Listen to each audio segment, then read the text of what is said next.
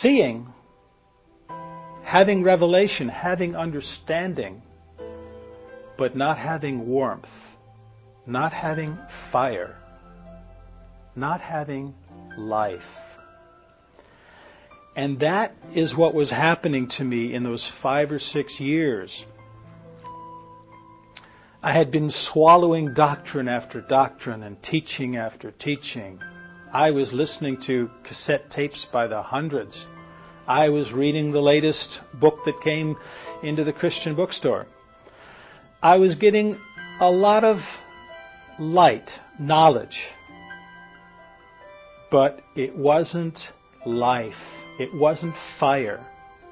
It wasn't something that could sustain me.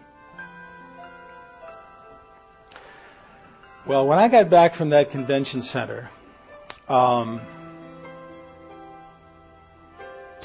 I was a mess. I was completely undone. I, I, had no idea what what was going to happen to my life from from then on, because you see, I had sold my business I had left uh, Maryland where we lived. We had a beautiful uh, estate, beautiful house there.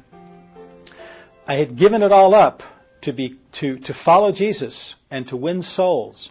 And we moved to Missouri, and somewhere along the way, I figured that God was going to uh, send me to the poor, uh, send me to Africa, and, uh, and and evangelize, and bring people into the charismatic movement, because I felt that that is really where things were happening. The worship there was much freer. Uh, and, and, a better quality of worship. I, I, believe, you know, in terms of all the different denominations and all the different movements, that expression that's in the earth today, in which there is greater freedom to worship uh, freely, uh, in which some semblance of the Holy Spirit is allowed to, to move, the charismatic movement at that time is where it was at. And uh, when I saw from from that particular thing down in Phoenix, and I began to start studying some of the doctrines that were that were involved in the charismatic expression that were unscriptural, I felt like God shut me completely down. I was stuck in Hermann, didn't have a church, didn't have uh, a, uh, a ministry uh, in in terms of uh, being in the body of Christ um, I had nothing. And that's exactly where God wanted me. He wanted to bring me to absolutely nothing. I didn't know through those five or six years that uh, I had been basically poisoned. Uh, I know that's hard for some of you to understand, but uh, from my point of view and from what I've seen, what I was swallowing in those five or six years of going to church after church after church was not grace, was not truth. It was a, a mixture of some truth and a whole lot of leaven. And that leaven was killing me, and I didn't know it. What I began to do at that time, since I had nothing else to do, was study and listen to God and I spent hours and hours and hours studying church history, lexicons, concordances. I learned a little bit of Greek. I learned a little bit of Hebrew. I, I, I read books on manners and customs in the in the, in the Jewish days. Um, I wanted to find out what had happened here in those five or six years. Why why was I happier as an atheist than I was six years down the road as a Christian? One would think that as you mature uh, in the body of Christ, that that uh, that you would become more spiritual, that your joy would increase, that your love would increase, and yet just the opposite was happening. Well, I started studying church history, and I saw the the, the New Testament in a, in, a, in a completely different way. I saw that the uh, the scriptures that talked about this great falling away, which I had been taught in the charismatic realm, that we were in that period where where there was this great falling away, and that the Antichrist was was right upon us, and very shortly the church would be raptured out of here. as I began to study the scriptures more carefully, these apostles didn't say that the great falling away was going to be 2,000 years down the road. These apostles said that the great falling away was happening in their day.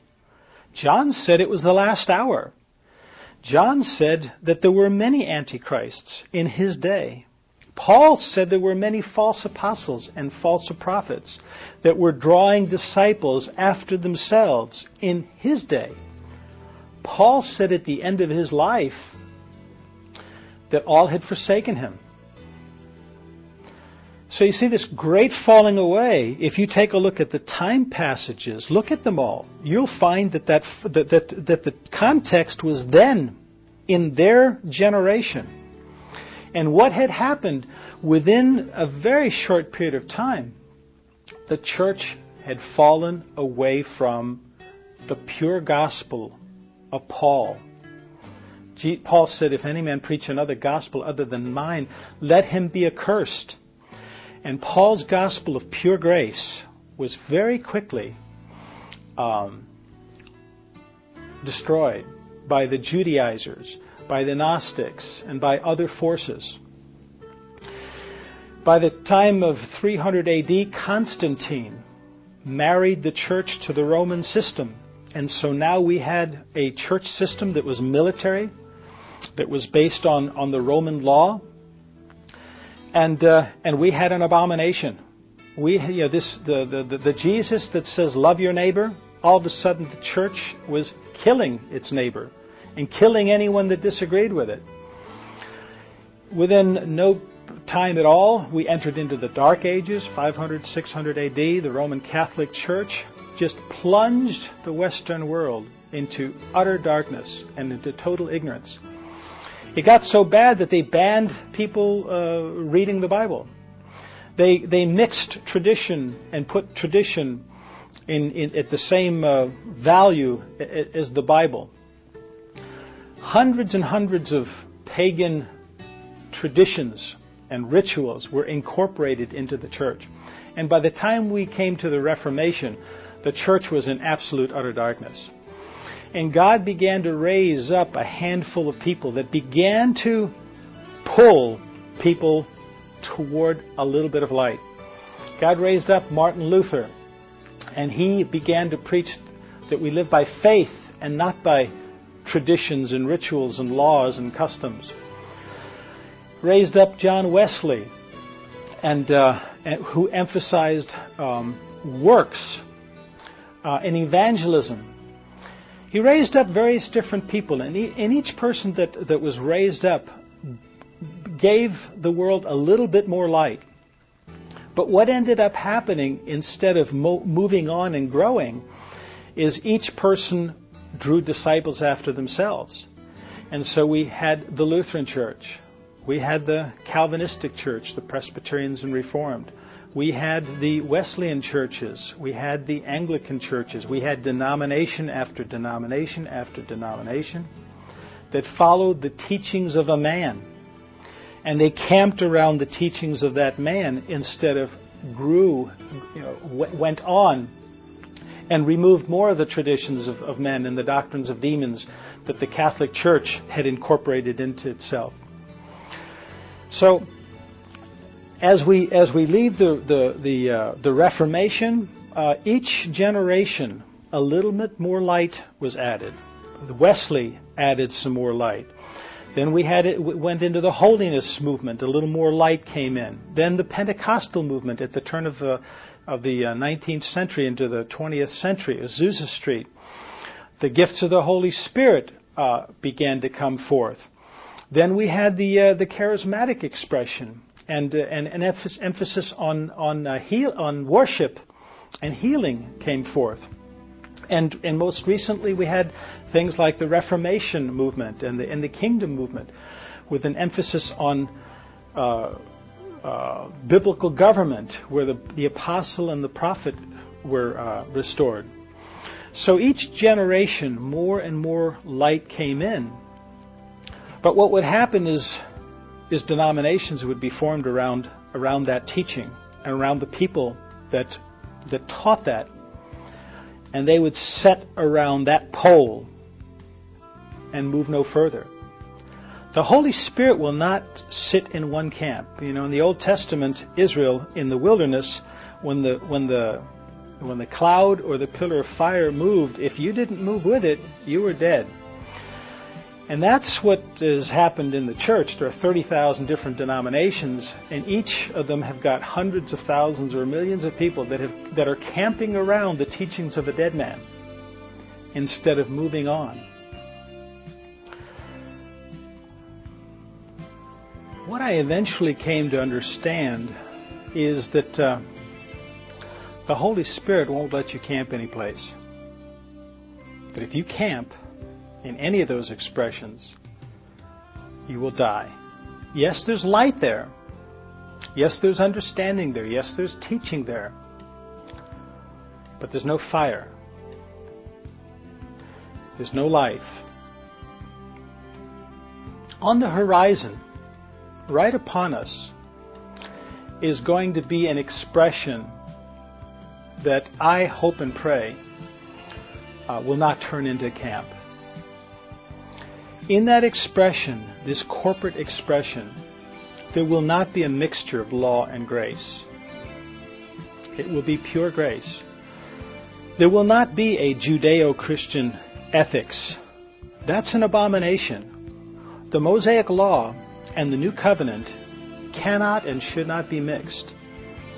And I have not been in a single denomination so far of the 400 different churches that have not, in some measure, mixed law and grace. In this new day, in this new expression, it'll be pure grace. And the law that we will abide by will be the law of the Spirit of the life in Christ Jesus. Not the Mosaic law, not the American law, not the Catholic canon law. It'll be the law of the life, of the, the law of the Spirit of the life in Christ Jesus. In this new expression, there will not be this division between priesthood and laity.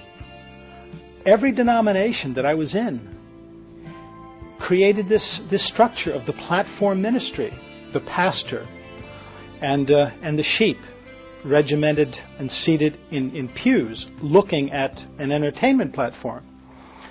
This kind of worship expression, the, the days of God visiting that in His, by His Holy Spirit are over. God is not going to touch and God is not going to bless and honor that kind of an expression anymore. In this new expression, there will be no division between priesthood and laity. There, all people will, will, will be the priesthood, and they will manifest that priesthood. They will not just um, be, be token priests uh, by, by word only. This new expression, there is going to be a, uh, a, a corporate priesthood in which the least and the greatest, in terms of corporate expression and manifesting the power of God, they will all come together. I'll explain more about what I mean by, by that in, in a little while. The woman in this new expression is going to be raised up to be equal with the man. In all of the expressions in the past, the woman has been a, a, a second class citizen. There are certain things that she can do, but there are many positions of authority that she's not allowed to attain. There are many things that she's not allowed to speak. In this new day, in this new expression, that is going to be over. The curse that the woman has been under is going to be broken. And women are going to be in, in leadership uh, and speak things by the Spirit and have authority that will be just as strong as any man. I'm really looking forward to that. My wife will, will say a little bit more about that at the end of this video. the image of God, his nature, his character, is going to greatly expand in this new expression. God is going to appear much more just than he has appeared in, in past expressions. He's going to uh, manifest a much greater love, much greater power. His wisdom is going to astound everybody. In this new expression, the very image and the very nature, the very character of God is going to be, uh, he is going to be glorified and exalted uh, far greater than he has in any other movement before, including the charismatic movement, including the Pentecostal movement. Congregations are going to be smaller. They're going to be family centered. They're going to be home centered. They're going to be relationship centered. You're no longer going to get away with going into a place and sitting in a pew, and the relationship that you have is looking at the back of your neighbor's head and, and watching some people at a distance perform on a stage, and then running away, leaving a few coins in the gold plate, and, uh, and feel content that you did your religious duty. In this new expression, that is gone. It will be relationship. People will look at each other face to face in small groups of 20, 30, 40, 50, 100. And they're going to get to know each other. And they're going to become accountable to each other. In this new expression, there's going to be a name change. The word church is going to go into disfavor. Words like assembly, congregation, fellowship. These kind of words are going to be used to describe these kind of fellowships that I'm talking about. The reason why the word church is going to go into disfavor is because the scholarship will let people know where that word church comes from. It does not come from the Greek word ecclesia, as you've probably been taught in Sunday school and seminary. The word church is a direct uh, descendant uh, etymologically of the Greek word kirke. In Anglo-Saxon, it's the word Circe. And she was a mythological character in the Greek uh, mythology who was the daughter of the sun god who was banished to the island of Aia. And uh, she had the power to turn men into animals. And if you look at church history for the last 2,000 years, as, as many intellects and people who, who don't want anything to do with church but who have studied church history will vouch for you that, uh, that the church has indeed turned many men and women into animals. When you look at the Inquisition and the pogroms and the Crusades, you look at European history, when you look at the Salem witch trials, uh, we're going to discover that the that the history of the church has not been a very pretty picture. In this new expression, giving is going to change. It's going to be free will. People are going to really gladly give and not say with their mouth that they are giving with joy when, if they're honest with themselves, they really are not. They're giving because they've been uh, extorted to, you know, to give.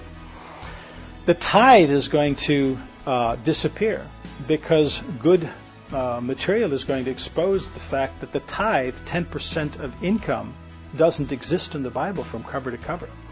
From Genesis to, to Revelation, the idea of 10% of your income to give it to a pastor isn't found in the Bible. For those of you that are interested in that, uh, write me. I have a booklet called The Tithe is Illegal. I'd be more than happy to send it to you. Where the funds of the, of the body of Christ go are going to dramatically change. In the past, 90% of the, of the income has gone into bricks and mortar and steeples and stained glass and padded pews and carpets and parking lots. And oh, yes, lots of salaries. That's going to change. The 90% to uh, administrative costs and 10% to the poor and outreach is going to be flip flopped. And 80% of the funds that come in are going to go into outreach and into helping the poor, and 20% or something like that will go into administrative costs and salaries. There's nothing wrong with salaried paid people. The Bible, the Bible talks about uh, those who are in, in elders, uh, give them double honor. And that word honor, you know, has to do with, with, with salaries. There's nothing wrong with, with you know, paid people. In, if they're if they're evangelizing and planting churches and those kind of things, but The 90 10 is going to flip flop to 80 20. The emphasis is going to be smaller. It's not going to be building oriented. It's going to be living stone oriented. This uh, expression is going to realize that the true ecclesia is when we come together, one living stone and another, you know, 15, 20 living stones coming together to exalt the name of Jesus, that that is the ecclesia, that that is the called out ones, those who are called out by the Holy Spirit to come together to worship and to pray and to intercede for mankind. That that is indeed the real ecclesia and what we really should be all about. And we're going to become about that more than uh, building buildings and uh, retreats and campsites and, and, and all of those kind of things that require billions of dollars. In the 1970s, the church, the American church, had over a trillion dollars worth of stocks and bonds and real estate. And at that time, the American church could have eliminated poverty in the entire world just by the interest on the mortgage of its properties. That was in 1970. Today, God knows what it uh, what it could do. The Bible thumper, the pulpit, the preacher, he's going to disappear.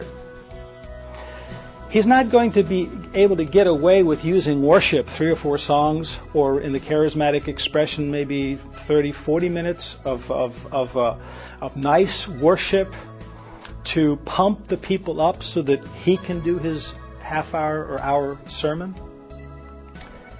That's going. And instead of that half hour or hour sermon, the body is going to come together. The Holy Spirit is going to sit on the entire congregation, and that word will come from the least. It'll come out of the body. It will not come out of someone behind a pulpit. I'll talk about that a little bit more in a little while.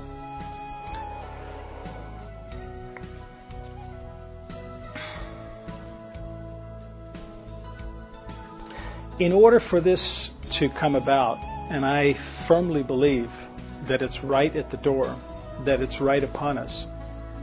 The people who right now are, are listening to this video and, and, and their heart is saying, Yes, this sounds right. Yes, this is what I'm hungry for. They're going to have to come to more of a place of doing business with the Holy Spirit, the Spirit of truth, and to allow Him to strip us of a lot of traditions of men and doctrines of demons that we've swallowed in the charismatic expression, in the Pentecostal expression, in the Reformation expression, in the social works expression, in the Catholic Orthodox expression.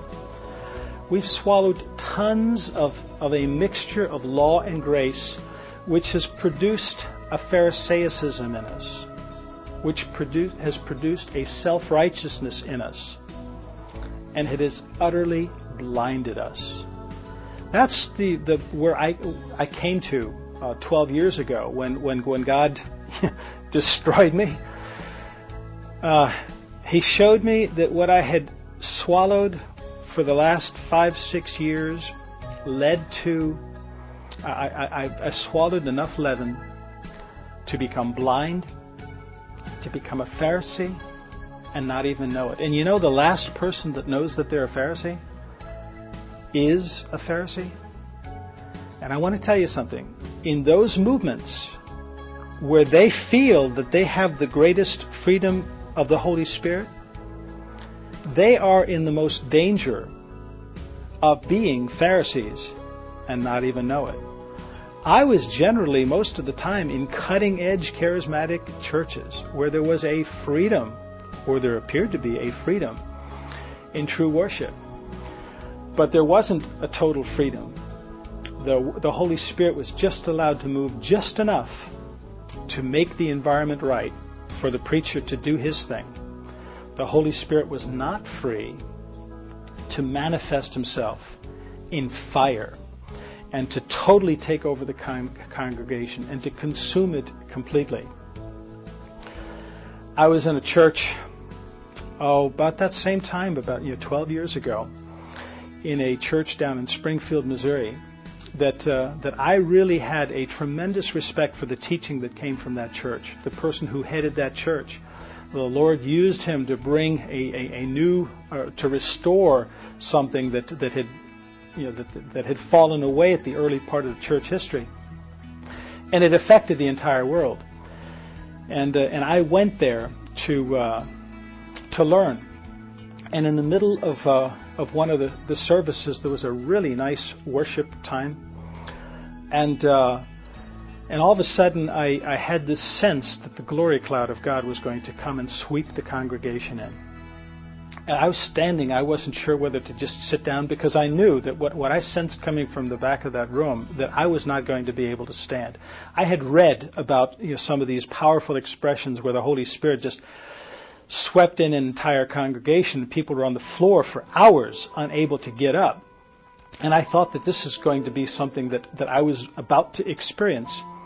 And just before I felt like we were all going to be swept into this thing, one of the elders got up, went to the podium, grabbed the microphone, and said, Hurry up, everybody. The Holy Spirit is here. And uh, if you want a healing uh, or a miracle, hurry up, come, come on up. You're going to get it. Just, just hurry up. And as he's saying that and, and offering up this strange fire, if you hear what I'm saying, the Holy Spirit retreated and nothing happened. That is what happens in a lot of charismatic churches. The Holy Spirit is used. Um, a little bit of fire is allowed to come in, but he can't swallow in the congregation. The leadership cuts it short. And I've seen this again and again and again in charismatic expressions. This thing is going to focus on what I call the four W's the work of God, the will of God, the way of God. I'm missing one here, aren't I? The word, the work, the way, and the will of God. It's going to focus on those four things. We're not going to produce in this new expression uh, religious works, building a man's kingdom, building a huge church of 10, 20,000, 30,000 people with one man at the head of it. And, and, and the whole expression is his kingdom. That's not what this thing is all about. The work that's going to come forth from these little expressions will be the works of the Holy Spirit prepared from the foundation of the world that we should walk in. The will that will be that will come from these little expressions will not be uh, a man's will, will not be some man's vision. It will be the will of God. And, and in almost every church that I have been in, I don't know a single pastor that, that I have run into in a, in a traditional Pentecostal, charismatic, reformed, born again, fundamentalist uh, church. I haven't been in a single one that can tell me what the Bible says plainly, what the will of God is. This expression uh, will be all about the way of God, that street of gold in the book of Revelation. It will become a reality, and we will become a holy people. We will not be trapped in legalism, and we will not be trapped by licentiousness. We will walk a straight walk, a gold, a golden walk. What else have we got? The words, the work, the will, the words. The words. In these little expressions, the very Word of God is going to come out of the least. The very Word of God is going to come out of a corporate expression, not a pastor behind a pew, not a worship leader. It will come from the entire congregation.